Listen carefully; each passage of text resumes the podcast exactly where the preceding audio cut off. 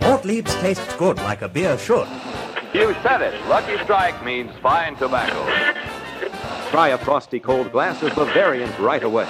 That you say? No boulder dash or baloney here.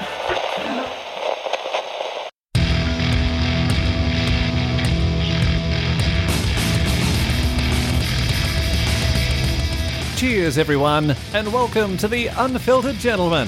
And now, with a higher BAC than your ABV, Greg, Scott, and Dan. Hey everybody, Greg here from the Unfiltered Gentleman. We are on more than a road trip. We're going cross country. We're in Asheville, North Carolina. We stopped by Up Country Brewing. And if you guys are in the area, 1042 Hayward Road in Asheville or their other location, 212 King Street in Brevard. Uh, all Brevard. here. Brevard. Oh, see, that's that's the California in me. Yeah, you know. Uh, and I'm sitting here with John Cochran. John, thank you so much for hanging out. Oh, absolutely. Welcome to Asheville. Thank you. Yeah, we literally got in a couple hours ago, so uh, we'll see if I can make my way through this. We have beer. You'll be fine. Yeah, it, it always evens me out. Upcountry started a couple years ago, 2016, I believe. I guess Mm-hmm. I'd make it three years ago.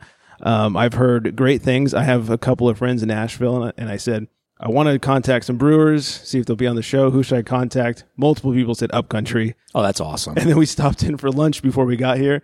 And we just, oh, where we go next? We're going to Upcountry. Oh, their food is so good and their beer is great. So apparently, uh, I love your- it. We're your- doing something right. Yeah, your reputation precedes you. You've got quite the background in, in beer and brewing and craft beer, and you've been around for a while. Not to call you old or anything. I, but- Uh, you know what? You, you- eventually, you get used to being the old guy. I, I actually started in 1995. That was my first brewing job. wow, that's uh, that's way back in the day for craft beer. It wasn't craft beer then. It was microbrews. They didn't have a fancy hipster name Yeah, yet. it wasn't even craft beer yet. yeah, it wasn't cool yet. To a few people, not very many. and not to the masses. We'll get into that. We'll talk about upcountry and some of your other background stuff. We have a nice little spread in front of us, which we'll we'll talk about throughout the interview as well. Let's get a little history on upcountry. Like I said, opened in 2016. What was kind of the inspiration behind opening this place? Well, I had always wanted to be involved in Asheville. I mean, as you know, this is a great beer town. And it was actually, there was an existing brewery here that became available. Um, and it was at the time that I was leaving Terrapin Beer Company, which I, you know, founded, co-founded and worked with for a while. And it was just a great opportunity for me to come into a, an awesome beer town and start a small brewery from scratch and, uh, remember all the headaches that I had forgotten about over the years.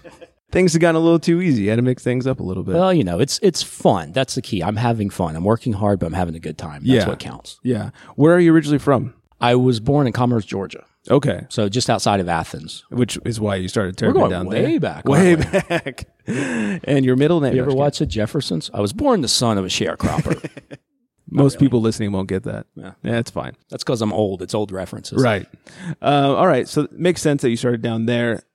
Coming in here, you you bought out. Uh, I think it was Altamont, right? Yes. And then turned it into Upcountry. Was there any sort of um, pushback or how dare you when you did that? Y- You know, not really. There was a little bit. I mean, this town is great, but change is also hard. Yeah. Right. And there were a few people. Altamont was a great local dive bar. And, you know, we came in and made some changes, changed the beer up, did a, did a little bit different. And there was, there was a slight amount of pushback, but most people in the neighborhood were like, wow, this is cool. We love to see what you're doing. Yeah, it wasn't like uh, oh, you took away our favorite beers or Well, I did get rid of PBR, so there was some stink about that. I think they were selling like 30 cases a week or something. Oh, my God. PBR. Yeah. did they brew on site? Oh, yeah. Much smaller footprint than now. Yeah, they had fewer tanks than we have now, so I think they were doing, you know, four, five, six of their own beers and they had a lot of guest taps and then, like I say, some domestics. Okay. What's your uh, what's your output right now? Barrel wise? Yeah. Wow. Um, I think we're on pace to hit 1,200, 1,300, something like that. That's pretty good. It's awesome. We did 800 last year and 300 the year before that. Wow. So, It's always growing, which is nice. yeah. Let's get some history on you and you as a, a beer lover and drinker. And Sure, just we're going to beer. go way back. There How we did go. I discover beer? uh, actually, I was in college, and there were I was in a fraternity, and a couple of fraternity brothers of mine collected beer bottles, right? And they had the bottles up on the wall, Right. And I thought that was just the coolest thing. So I started going to the package store, and once a week I would buy one beer that I had not had. And it started out with, I don't know, maybe it was Budweiser, and it was a 12 ounce, 16 ounce, 24 ounce, 32, you know, like all the different sizes. You know, and then we went through the Bud Dry and the Bud Dry Light, ice, all that phase. But as I started drinking more and more, as I'm just really collecting the bottles, I started getting beers I hadn't had and picking up on flavor. And it really just opened my eyes to what was available out there. Uh, you know, crazy thing, they're still in boxes, but I have all those bottles. They're sitting in the barn Really? at my house. Yeah, but I've still got this huge collection. But that got me started into learning about beer. And then from there, I started homebrewing. Um, when I graduated college, I moved out to Seattle. So I spent a good year out there. At the time, now this was 1993, there were no real breweries in the Southeast. There were a Yeah. couple of contracts, things like that, but it had not taken off in the Southeast yet. So when I moved to Seattle, man, I will never forget, I drove out and I went into this one bar and they had, they must have had 20 or 30 taps and they were all, you know, within 30 or 40 miles Wow. which was for me being used to a bar with six taps and they're all domestic. That was a big deal. Yeah. So I actually got a job selling uh, life insurance and mutual funds. That was my major in college was risk management insurance. Although I do have to say, a lot of my friends looking back, they say, "Well, we didn't realize that you were studying for your career at the time when you were out drinking every night, but now we know you were out, you really were studying when you thought you were slacking off, right?" Research. Um, exactly, exactly. But I, I had that job, and my my boss, I'll never forget this. It was so funny. He actually told me that I should. I obviously had an affinity for the brewers in town, and that I should try to become a trusted resource to sell them life insurance. okay. And so I was like, you know what? You're right. I do have an affinity for that, but I obviously need to go at it from a different direction Right. than becoming the insurance guy for brewers. You know. Which makes sense that you're wearing the insurance sucks shirt. Oh, right. This is t- total coincidence. I got this at uh, CBC a couple years ago, and it's one of my favorites. I love this shirt. That's hilarious. Uh, so, what was your first job in beer? I got a job. Actually, I worked for free. Um, I always knew I wanted to start my own brewery. Like, Going way back in the day, that was my dream. It's like, oh, I homebrewed, so I can start my own brewery, right? Everybody thinks that. Yeah, step one, step two. Exactly. Yeah. So I went to the homebrew store and I asked him, and he mentioned this brewery that had just opened up in Atlanta. He's like, you should go talk to these guys. So I went to see them and said, hey, I'm going to be opening a brewery. Do you have any advice? And they're like, well, not really, but if you want to come in and clean kegs and learn the business, we can't afford to pay you, but you know, we're happy to let you come in and learn what to do. So I actually think so. I was married at the time, and kudos to my wife to support this. B- Awesome. I got a job working as a server at a Red Robin restaurant. Okay. I was also working as a fry cook in an Applebee's and then going to the brewery outside of that working for free. Wow. And that probably lasted for four to five months before they offered me a job. But I worked my way up. I was there for uh, two and a half years and Okay. ended up being a brewer there. So, Assistant brewer, head brewer. well, it was a, it was a small place. They gave me the title head brewer, but I wasn't I wasn't ready for it yet. Yeah. you know, you got to remember this was the '90s. So all kinds of things were happening. right. Is that place still around? No, they closed down in 1997. Oh, okay. It's because I was head brewer. Right. yeah. Sign of things to come. Um, and then, so from there, did you uh, leave that place and then start Terrapin, or what was kind of so the history there? They went out of business, and I actually got a job at a Budweiser distributor in Atlanta. Hmm. I went in, uh, talked to them about selling craft beer. I don't think craft beer was a term even then. It's hard to remember, right? Probably not. But they were looking at hiring somebody to start doing some some different craft stuff because I think they had just picked up Red Hook at that point. Okay. and we're doing some things. Actually, back then, Anheuser-Busch was coming out with basically Anheuser-Busch versions of craft beers. They tried that before they ended up purchasing people. Okay. Because those were good. I actually remember trying some of them. They were good beer, but people were not ready to buy an Anheuser-Busch craft beer. So it'd be like an Anheuser Busch IPA and, and that kind Yeah, of stuff, stuff. like or- that. It was some some of them were throwbacks to original recipes way back Okay. in the you know eight, late 1800s Yeah, and stuff that like the brewery was making. pre-prohibition Right, recipes and right stuff. and uh, it was it was some pretty cool stuff. But and, and I will say these are some of the hardest working people I've ever met.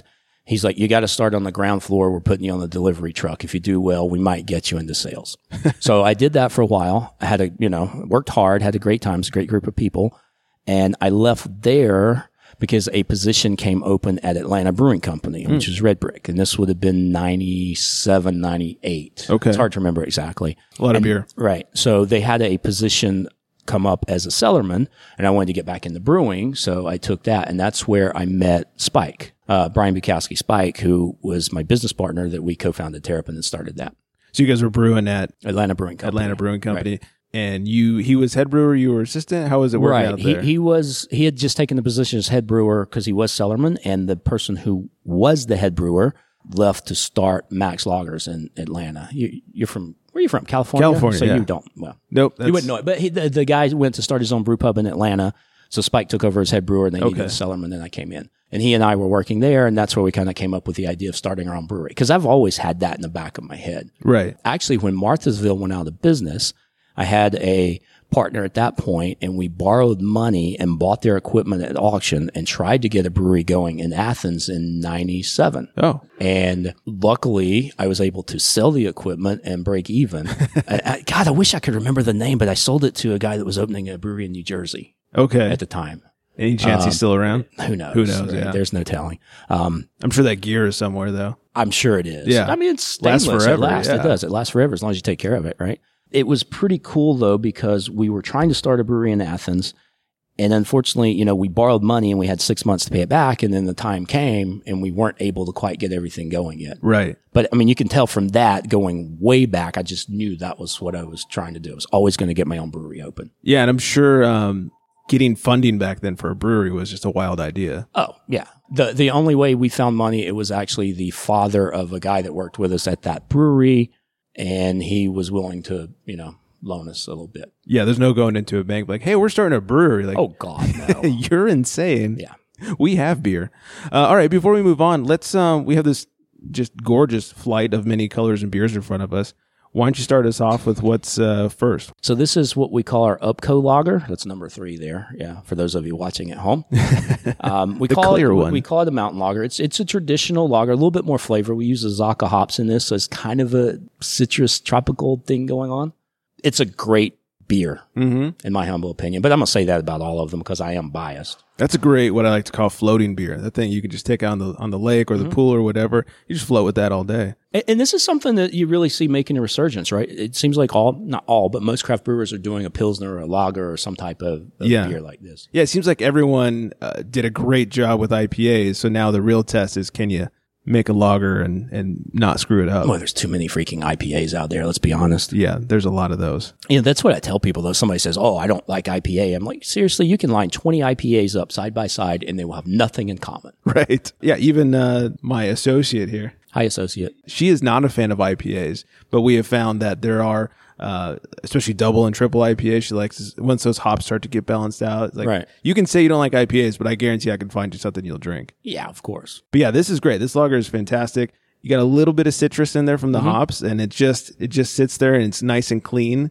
And uh, like I said, perfect all day floating beer. Yeah, so this is one of the beers that we have in cans. Currently, we're canning four different beers, um, and the Upco Lager is one of them. You'll find it in stores around town. And you should pick it up. This might be a just a long shot. Any chance getting this on the West Coast? No, that, that One you of know these that days. was so twenty years ago. Let's Yeah. be honest, man. Beer is local now. Yeah, This brand, when I start, and that, uh, we'll go back to kind of starting Upcountry. Part of what I was doing, the idea is it's a Carolina beer, right? We're in Asheville. We actually do sell in Greenville because it's very close, but but our core market is sort of this this mountain region, yeah. right here. Now, will we go anywhere else? Who knows? Will we even fill in the Carolinas? Who knows? Right. But we're doing well right here where we are now. And I, I mean, your listeners are, are craft people. They know this. Right. 7,000 plus breweries out there.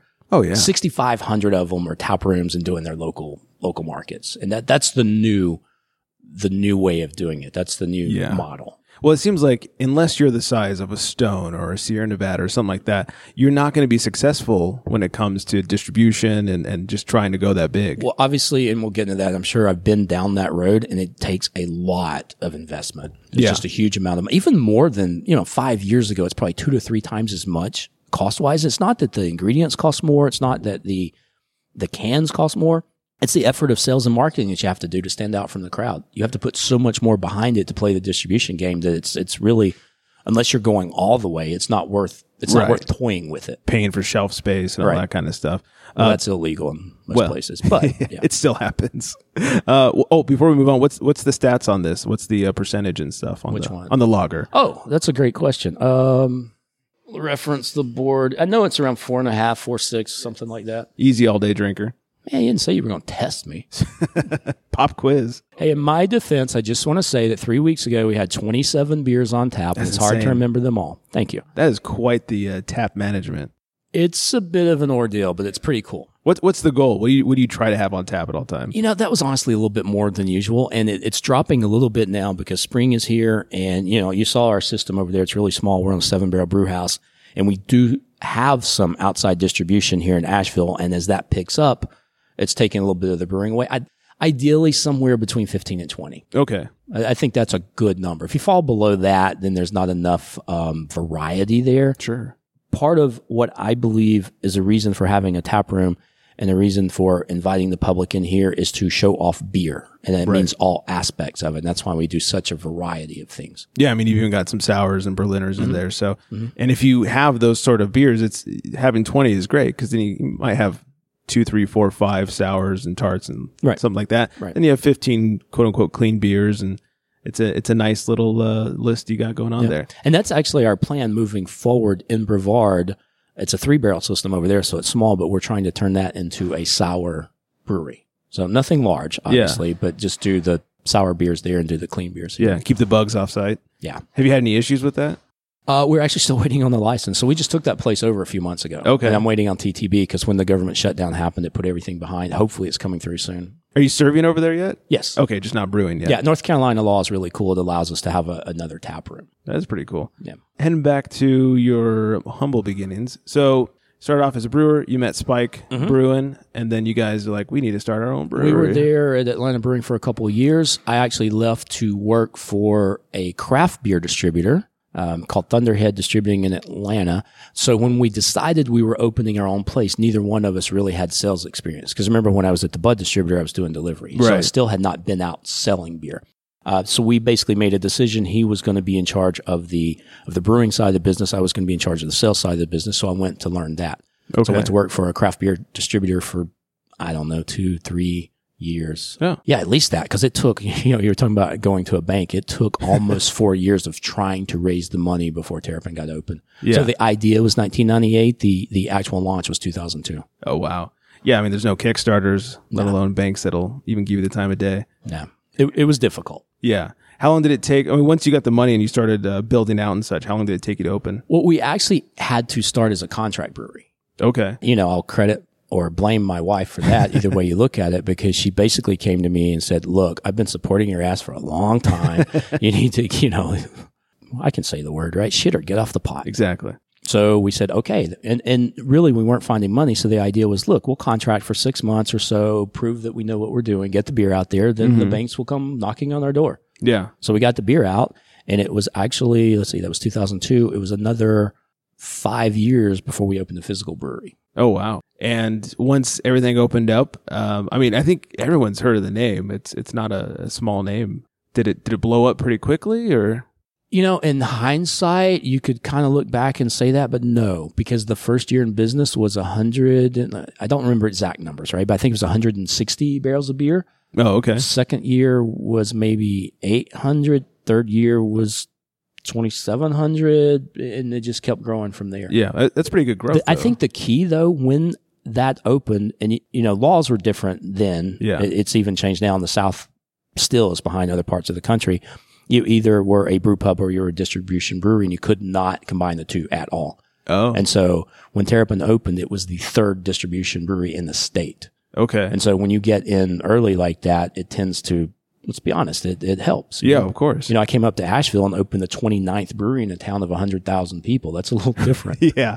Well, I mean, it's just like Stone opening in San Diego, there was no other brewery around. It was Stone. Right, I mean, right. when you're when you're the first, it's easy to get your name and your foot in the door and to uh, kind of set your footprint and, and and be the one. Right. Is that where you're from, San Diego? No, no, we're Which part we're of from California. we're from L.A. I'm gonna turn the tables. I'm gonna ask you yeah, questions. yeah. Let's do All this. right. L.A. Nice. Yeah, we're from LA, but we go down to San Diego quite often. Okay. I took a vacation. Was it last year or the year before? I was out in L.A. for we did a two week vacation. Okay. Went to L.A. for a week and then went to San Diego. Love And San Diego. that was awesome. Totally going off topic here. Sorry, Yeah, but we do got an Airbnb on a boat, a sailboat. in Oh the yeah, marina. yeah, It was great. yeah. That's cool. And it was funny, you know, I'm looking at it. So being from the South, I'm like, they're saying it's going to be the hottest weather of the year in San Diego. And I think it got up to 80 something. And like, oh my God, it's going to be really hot, hot, hot. And there's no air conditioning. Can we survive on this boat? It was easy. no humidity. Nothing to it. People Yeah. don't understand humidity until you come to the South, you know? on our way here, I said, "What's weather going to be?" And and she says, "Oh, it's 75 to 80." I said, "Oh, it's no big difference. It's going to be humid. It's But going to be it's so not humid." yet. Come back in July, August and check it out. No, I See what think you right now it's perfect. and actually you're in Asheville, you need to get, you know, get out of the mountains a little bit and really check it out. So I, I live again off topic. I actually live two hours from here. So I live in South Carolina, geez. right? Yeah. And the commute back and forth.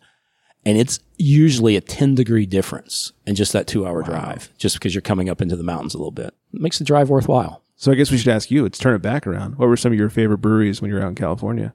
Oh my gosh. Not to There get were- there were sidetracked or So anything. many. Um, wow, who did I go see? I can't even remember. I, I will tell you this. There was a bar, a beer bar that I really fell in love with. So at the marina that we're staying at in San Diego, and I can't remember the name, but it was this little bait shack on the dock Okay. at the marina, right? And he, you'd go in and he made sausage. So they had homemade sausage wow. and they sold craft beer and they sold bait.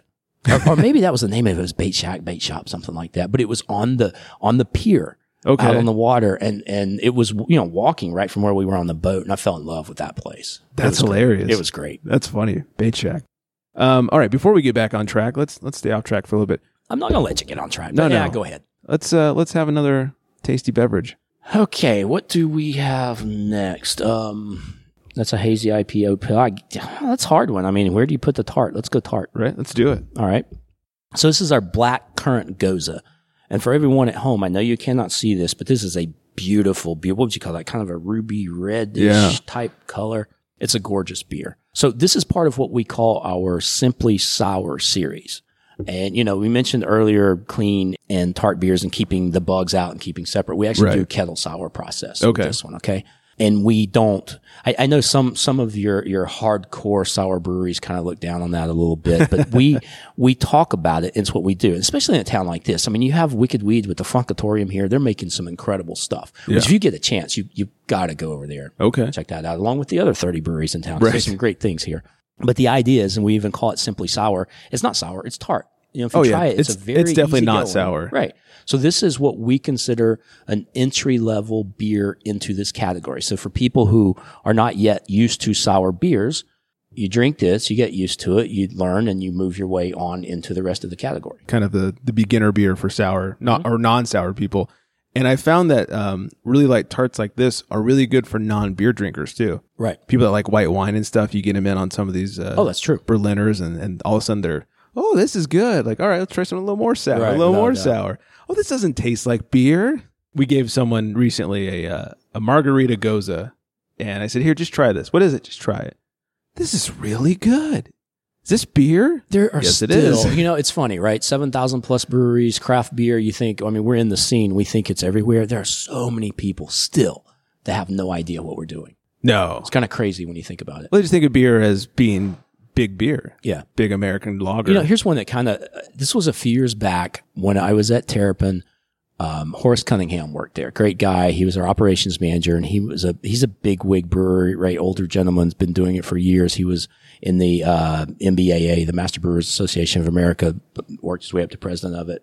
Good friends with Charlie Papazian okay. at the um, Brewers Association, Mm-hmm. right? And so we happened to be in Denver. We went out, we were visiting Wild Goose, looking at a canning line, and Horace called Charlie and they went out to lunch, and I tagged along. I remember asking Charlie, because we're in Boulder, right? It's the home of the Brewers Association. It's craft beer. And I was like, you know, how many people do you, everybody here must know craft beer? And he's like, Right. maybe 30% of the population. You know, it just kind of blew my mind, but it's it's true, right? Yeah. We're, we're sort of insulated in this scene, but there's so many people out there that aren't there yet, which is, means a great upside potential. Yeah, it's true. I have a friend who we're slowly converting to beer because she's one of those. I don't like beer, but she's liking all the sours and the fruited Right, beers. right. And I get a lot of pictures from her. She's like, "Look what I found!" And it'll be like a big beer, like trying to impress me. Like, "Oh yeah, that's that's that's great." We know it's crazy when you find these people that don't like beer. You usually like the really crazy, flavorful, yeah, different things. and that's what right? she likes. As, as fruity and sour as can get is her favorite thing. But you hand Right. her uh, a pale ale, and she'll turn her nose at it. right. So you guys start Terrapin. You guys are going for a few years, Mm-hmm. and uh, eventually things need uh, some financial injections. Right. So it was a contract brewery and needing money to get a, a you know physical facility open. We ended Yeah. up finding some local investors that, that helped get that started, which was really cool. Over time, there was a little bit of a difference in opinion on the direction of the brewery, and we ended up having to buy those investors out, and that's where Miller Coors became involved with the brewery. Yeah, and at first it was like a twenty five percent. uh, Right. It was, a- it was a minority stake, twenty four point four. That's right, because you're Which still is craft. great, yeah, right? Yeah, because twenty four point five is where you're no longer craft. exactly but yeah it was that and then you know y- you've obviously seen what happened over the last few years with the, Right. the acquisitions and the change in the industry and all this stuff was going on and, and i will tell you this in, in all truthfulness miller coors buying a majority of terrapin i think was the best thing for that company because it will be around you know when you think of the company and you think of the employees It'll be around for a long time. The employees are taken care of. That's a, you know, from that standpoint, it was the right thing to do. And that's kind of what I wanted to ask you about. I didn't want to come here to shit on you for selling out to a big beer. I wanted No, that's fine. people, you know, where we're from, Ballast Point is a big point of contention Oh because my they God, sold. one billion. That's great. Like that, that was, all right. This is 'Cause who another- wouldn't? Who this wouldn't is a- take the billion oh, dollars and God, I run? think, I don't think there's a person out there that if No. you threw a billion at them wouldn't take it. But so I'm going back old school. Remember we said I'm old and the reference is happy days. When I was a kid, I Oh, yeah. loved the Fonz, right? Right. Jumping the shark. Right. That was the moment that craft beer jumped the shark on selling out to the Oh big. yeah, Yeah. without Well, a and doubt. they've they've admitted they way overpaid for it. Oh yeah, well I think they wrote off what two two hundred something million. Yeah. And I will say this being straight up truthful, honest, myself, my personal situation, that was part of, of the, when Spike and I were discussing it and looking at it, we're like, you know what? We can keep this company and run it for another 10 or 15 years. And it probably won't be worth what's happening right now because the industry just hit this, this high point. yeah, and that was right at the peak of Yeah. of craft and be, and everybody Yeah. getting bought out and that Right. sort of thing. But yeah, so that's what I want to talk about. It's like everybody thinks like, oh, how dare you sell out? But from your standpoint, what was it like going through that process? Was it great because you know the company survives, or was it hard to make that decision because you are selling Yes. out? Yes. It, it was both. It was not an easy thing to do. I put 15 plus years into that. It's personal. It's not just a company. That was my life. Right. Yeah. And it was people that I knew. They were friends. And, um, it was not an easy decision. However, for me personally, that company had become, lar- you know, it was getting fairly large. At the time Yeah. I left, they were doing 60,000 barrels. I think they're up to 80,000 plus now. I'm a big fan of small. That's why I'm sitting here struggling every day trying to make a thousand plus barrels. Driving two hours and- Yeah. That's funny. I keep a cot here. So when I come up, I sleep okay. overnight. makes sense. Yeah. what I'm trying to get at is, is for you to kind of humanize that process. For everyone, everyone else, he's like, oh, company sold out to company, but there's people behind that. Yeah. I will say this when let's just take it way back at the first one, right? When Yeah. we were discussing the 25% the minority ownership, they actually took Spike and I and we went to Milwaukee and we met the people there, Mm-hmm. right? And we went out to Golden, Colorado and met the people at AC Golden who were doing the sort of craft portion inside the company. Right. Which was, by the way, I, I got to tell you this story. It was really cool. So w- when we went out to Golden, I'd never been to Coors, so we were going to take a, a big tour. And actually, it was Dick Leinenkugel who took us on Oh, the nice. tour, right? So he f- he was our guide to take us to all these places. Yeah. And when we got out there, the guy from AC Golden says, "I have something I want to show you." All right, and he takes us. He's like, "This used to be a janitor's closet, and it's locked." He opens it up, and we go in there, and there's barrels of beer. that he- He's like, "Do not let them know I'm doing this. Could cost me my job." Hopefully, he's past that now. This was a few years back. right? Uh, Yeah. If if anybody bigwig at Coors is listening, just ignore this whole thing. None of this ever But happened. we walked in and we spent a good th- the entire tour was just hanging out in that room of barrels, drinking the beer that they were doing, and they were doing an amazing job Yeah. even though it was Coors, it was this group of people inside. They had honestly a brew house that was the same size as Terrapin. I think it was a 25 barrel. Their bottling line was smaller than what we were using. So it was, they, there was craft inside Coors happening. Wow. And that was really what kind of opened our eyes to, yeah, it's a big company, right? But these guys get it and they get beer. And here's the thing. I, I can tell you for a fact, you know, people are like, oh, you s- sold out and all that money goes to a foreign corporation. It doesn't. The money stays. I mean, they've added tanks, they've hired more people Right. in Athens. Yeah. There's more jobs. There's, Right. there's more of that beer being Yeah, so distributed. it's better for the town, the tax base, right? The city's getting more money from right. it. So Yeah. It, it's better all around. Yeah. It's really interesting to, to hear it from the insider's take because we all can shit on Ballast Point or whoever else that sold out, but it's really hard for me because I get it from both sides. Yeah. Like I really do because I am a big fan of craft and independence and doing it on your own. But at the same time, you, I mean, let's just say it out loud. I sold out to Miller Coors. So but now you're here. now I'm here. After all that, why why start another brewery? Why work your ass I off ask all over myself again? that every day.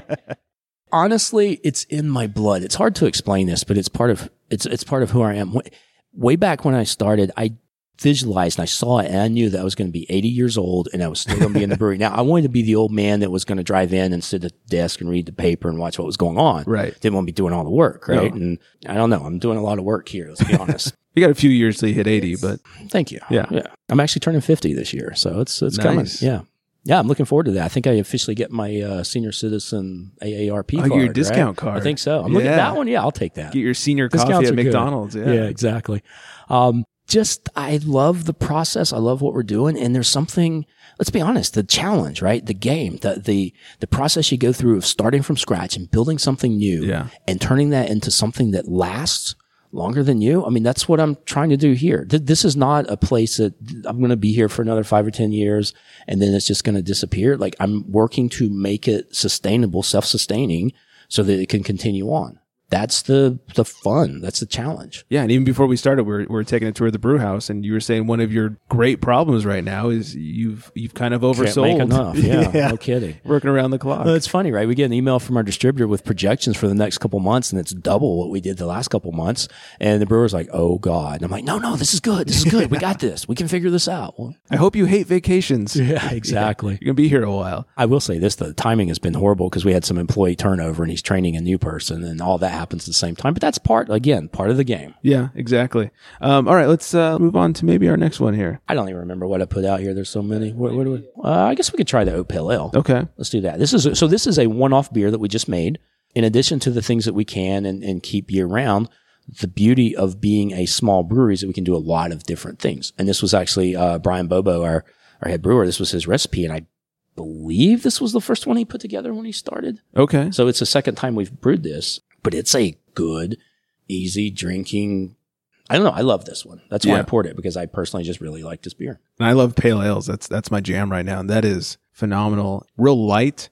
Get a little bit of that citrus up front, Mm-hmm. and uh, finishes nice and clean. We actually called it the I can go for that hole of oats pale ale. That was a stretch. We didn't actually use oat, hole, oat holes, but I figured what the heck. Yeah. It works. How does that fit on a can? We're not that. so, so here's the thing about the names and the beauty of being small. This has been my attitude for years, right? If it's a one off and it's only here, have fun with it. Name it whatever you want. Nobody's ever going to know. If it's going into cans and it's going to be out in the public, you really need to trademark and try to avoid all the, what's the recent one? Um, Guns N' Roses, right? Suing, is it suing Oscar Blues? Is that right? Am I I making don't that know. If, up? I don't know if I know that one. You're probably not making it up. if I'm not mistaken, it was called Guns and Rose. I think that's it. Oh, jeez. And so Guns N' Roses is suing them, right? Which uh, that makes sense. And then I saw somebody said, oh, well, they should call it the Axel Rose instead. Oh yeah, it is Oscar Blues, Guns N' Roses. Oscar Blues is being sued by Guns N' Roses. Uh, the brewery is being sued for trademark infringement over Oscar Oscar Blues Guns N' Roses a hibiscus pale ale. And the other thing is that, let's be honest, Oscar Blues is a lot larger. Oh, yeah. You have a, a bigger shot of being caught. I shouldn't say caught, found out, getting in trouble. Right. Yeah. I mean, it goes nationwide. Right, right, exactly. But again, that's sometimes that's good press, right? Speaking of which, this was formerly Altamont. There's an Altamont brewing out in California as well. That's part of the reason I changed the name. Okay. Because a lot of people are like, oh, you should keep it Altamont. And I actually really like that name because it has a reference to the Asheville area, Okay. right? But there's a brewery out in California. And when I came in, there was actually an issue with the trademark. Supposedly the place here opened first, but they applied or there was some, some weirdness that I just stayed out of.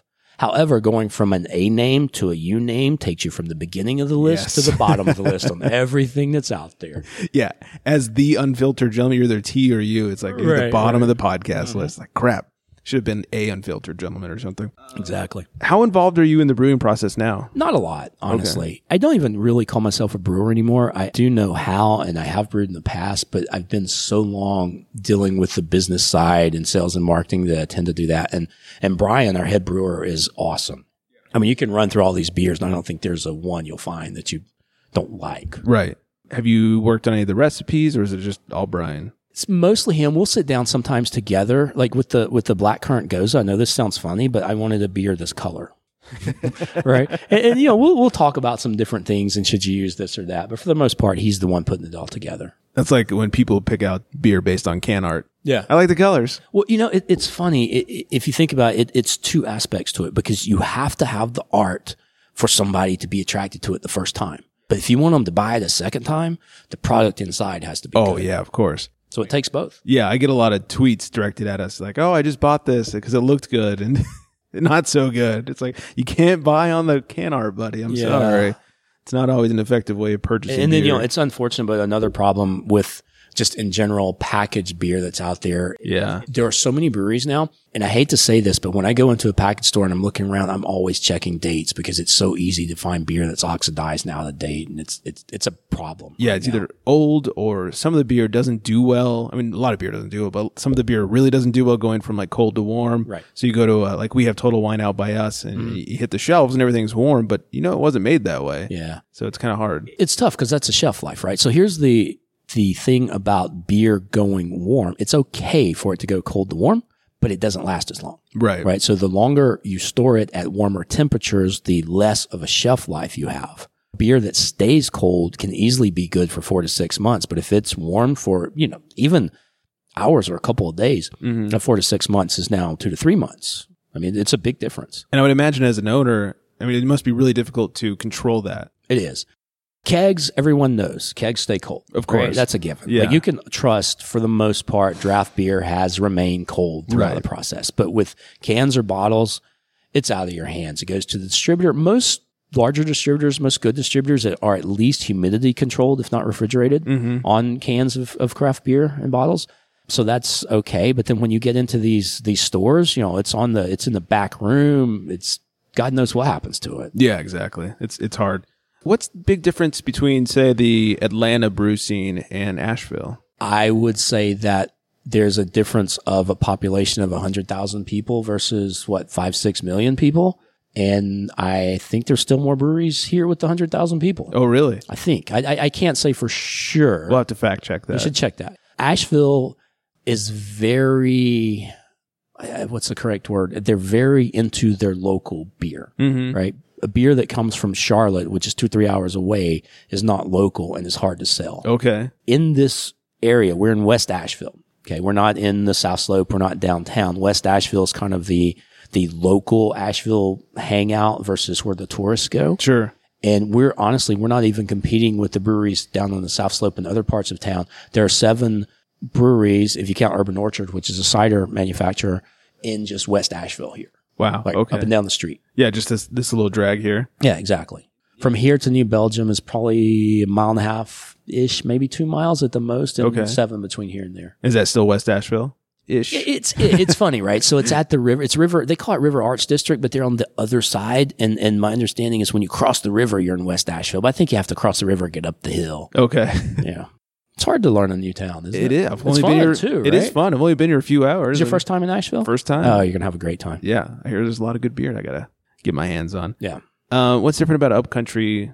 What sets you Compared apart? to everyone else. yeah, I mean, especially around here. I mean, even in Asheville, you you have a lot in a very small area, and It's it's a tough question, right? It really is. Uh, our brand focuses on two things. We are about music, about local music. It's Okay. part of the tap room. You saw our stage over on the Yeah. other side. Very nice stage. And we're about the outdoors. Now, is that different than anyone else? You know, not really. This is Asheville. Everyone loves to go hike and, and play around in the woods, you know?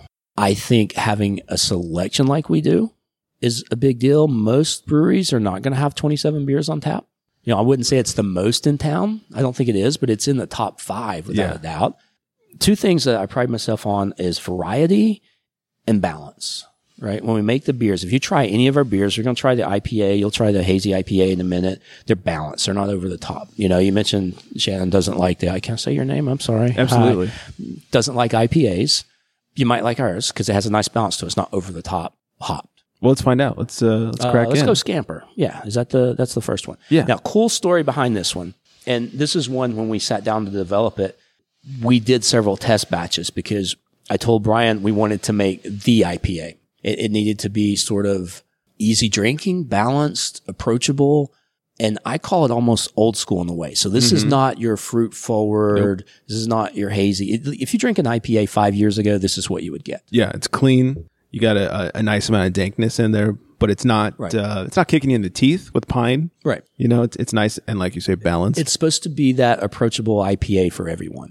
And this is one we put in the cans, and it is with the black currant gozo. Those two beers are by far our top sellers, and they're kicking ass out there. What's the percentage on this one?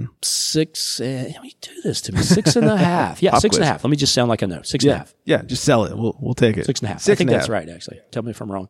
Look at that. I'm Oh. right. Six and a half. Nice. Once again, balance. And I think the main Mm-hmm. thing that I'm getting from all the beers so far is they're so easy to drink. Like there's not one where I'm like, Needs to be a cold day for you this know, guy. There, there have been, and you've had them, right? There's been breweries I go to, and they'll make this flavor, that flavor, and it's over the top. Mm-hmm. It's too much of this, too much of that. It's not balanced, and that just I don't like that. yeah. I need, I need the beer to be approachable to a lot of people. I need to tell you a cool story about this one. and It's a shame that Van's not here, but this is a collaboration with friends of ours from Atlanta who own a company called Scamper Van. Okay. So they're a camper van rental company, right?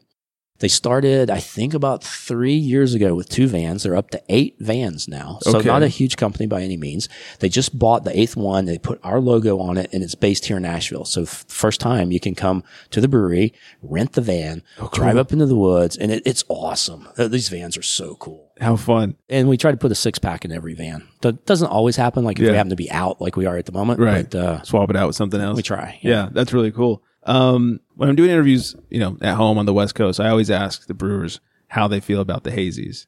I don't mind them. Uh, we've got our hazy IPA here. If you look at it compared to uh, maybe the term is juicy. There's some Yeah. that, that are too far. Yeah. Right. A little This one's chunky. slightly cloudy, but it's funny because I am so old and because I've been in this business so long, a beer was never supposed to look like that. Right. Right. I mean, w- when I started, we did filtration and, and all this stuff to clean it up. And now it's like, oh, yeah.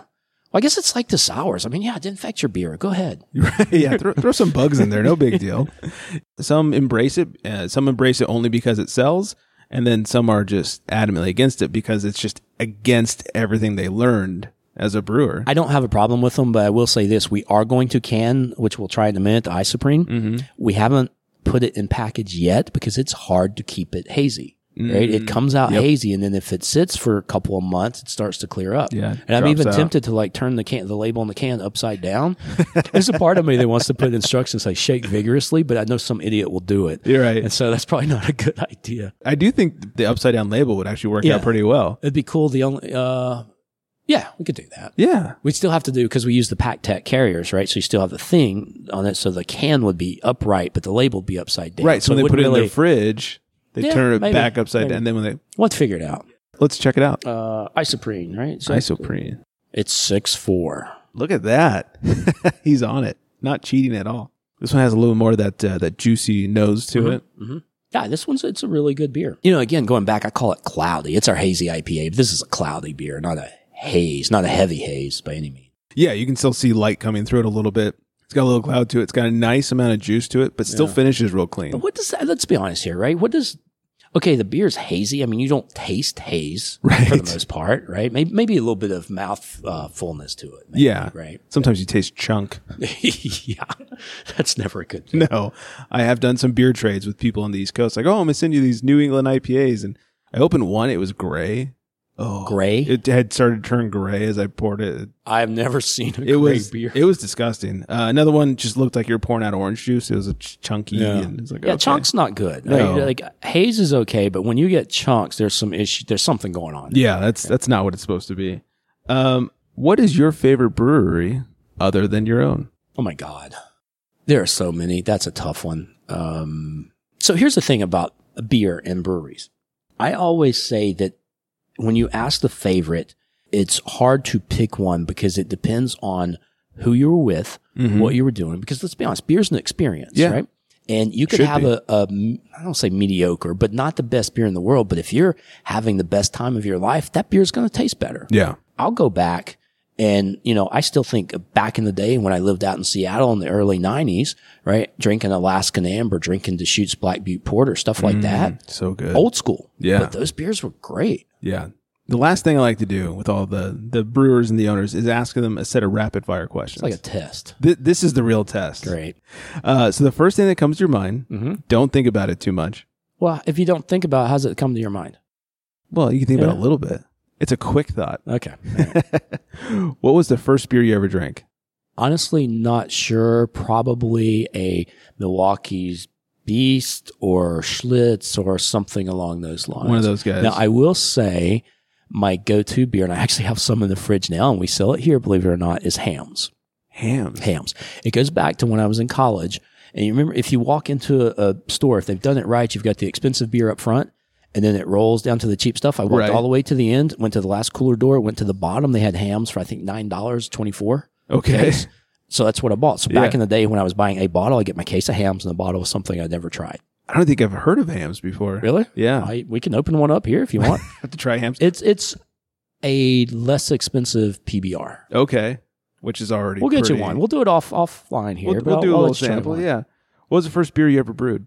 That would have been the homebrew when I was in college. I think a red, maybe of some type, but that was the extract, the dry yeast. Oh, yeah. And I have to say this: the first, the very first batch of beer I did, you know, it's it's the plastic buckets. You get the little homebrew kit, right? Absolutely. set that up. It was summertime in Athens, Georgia, because I was still in school there. And I put it in the kitchen on the counter, which just happened to be by the window. So the sun was shining on it the whole time. so when it came time to bottle it, I took a sample of it. and It was so freaking bad. I poured it out. Oh man, that's that bad. that was the first one. Yeah. No, that's the first one. Uh, what's the first beer that you brewed and sold? That would have been when I worked at Marthasville. So pale ale Okay. Cans or bottles? cans for sure. Yeah. It's a mini keg, right? Yeah. it's great that so many breweries are, are doing cans now. It, it's actually, I believe, for a new startup brewery, less expensive to get into cans than it is to get into bottling. Really? Yeah. I've heard that the the canning line is more expensive than the bottling line, but that the cans themselves are cheaper. Possibly, I, I think if you're a startup now, you should go cans. That's just my advice on it. Yeah. What I know it's less for shipping. You get more on a pallet. Oh, The yeah. weight is a heck of a lot less. Yeah. So it's I think it's great. Beer lasts longer. You can Yeah. take it hiking with you. Exactly. Uh, what's your favorite beer and food pairing? All right, I'm gonna go way back. Yeah. actually my wife's roommate in college and a good friend of mine got married in Savannah, Georgia over a decade ago. I don't remember the year, but it's been well over a decade ago in Savannah. We were at this bed and breakfast in Savannah. And I remember being pissed because they would not allow beer in their place. That's They served wine. So the wedding was there and they served wine, right? But me being me, Right. um, I had at the time Terrapin was still making their rye pale ale, which was like the go-to beer, and I, I hid it in a cooler and I had it there. And they made this spicy uh, sausage, shrimp, and grits. Ooh, that with that Terrapin rye pale ale was the most amazing thing. I mean, think about it. It's been ten years and I still think about it. It was a great pairing. That's pretty good. Yeah. Uh, it's Tuesday night. What are you drinking? What time? Let's say seven o'clock.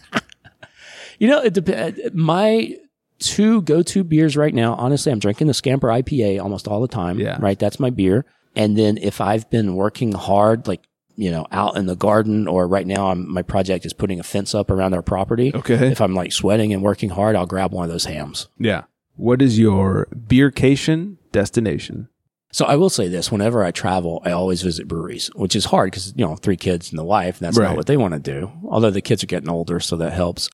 I've never been to Oktoberfest. I Oh, would yeah. love to go check that out. That would be and awesome. I think I'm turning 50 this year. I think I'm going to make that my my thing. Okay. Yeah. What's your favorite outside, so non upcountry beer Non country beer, right now?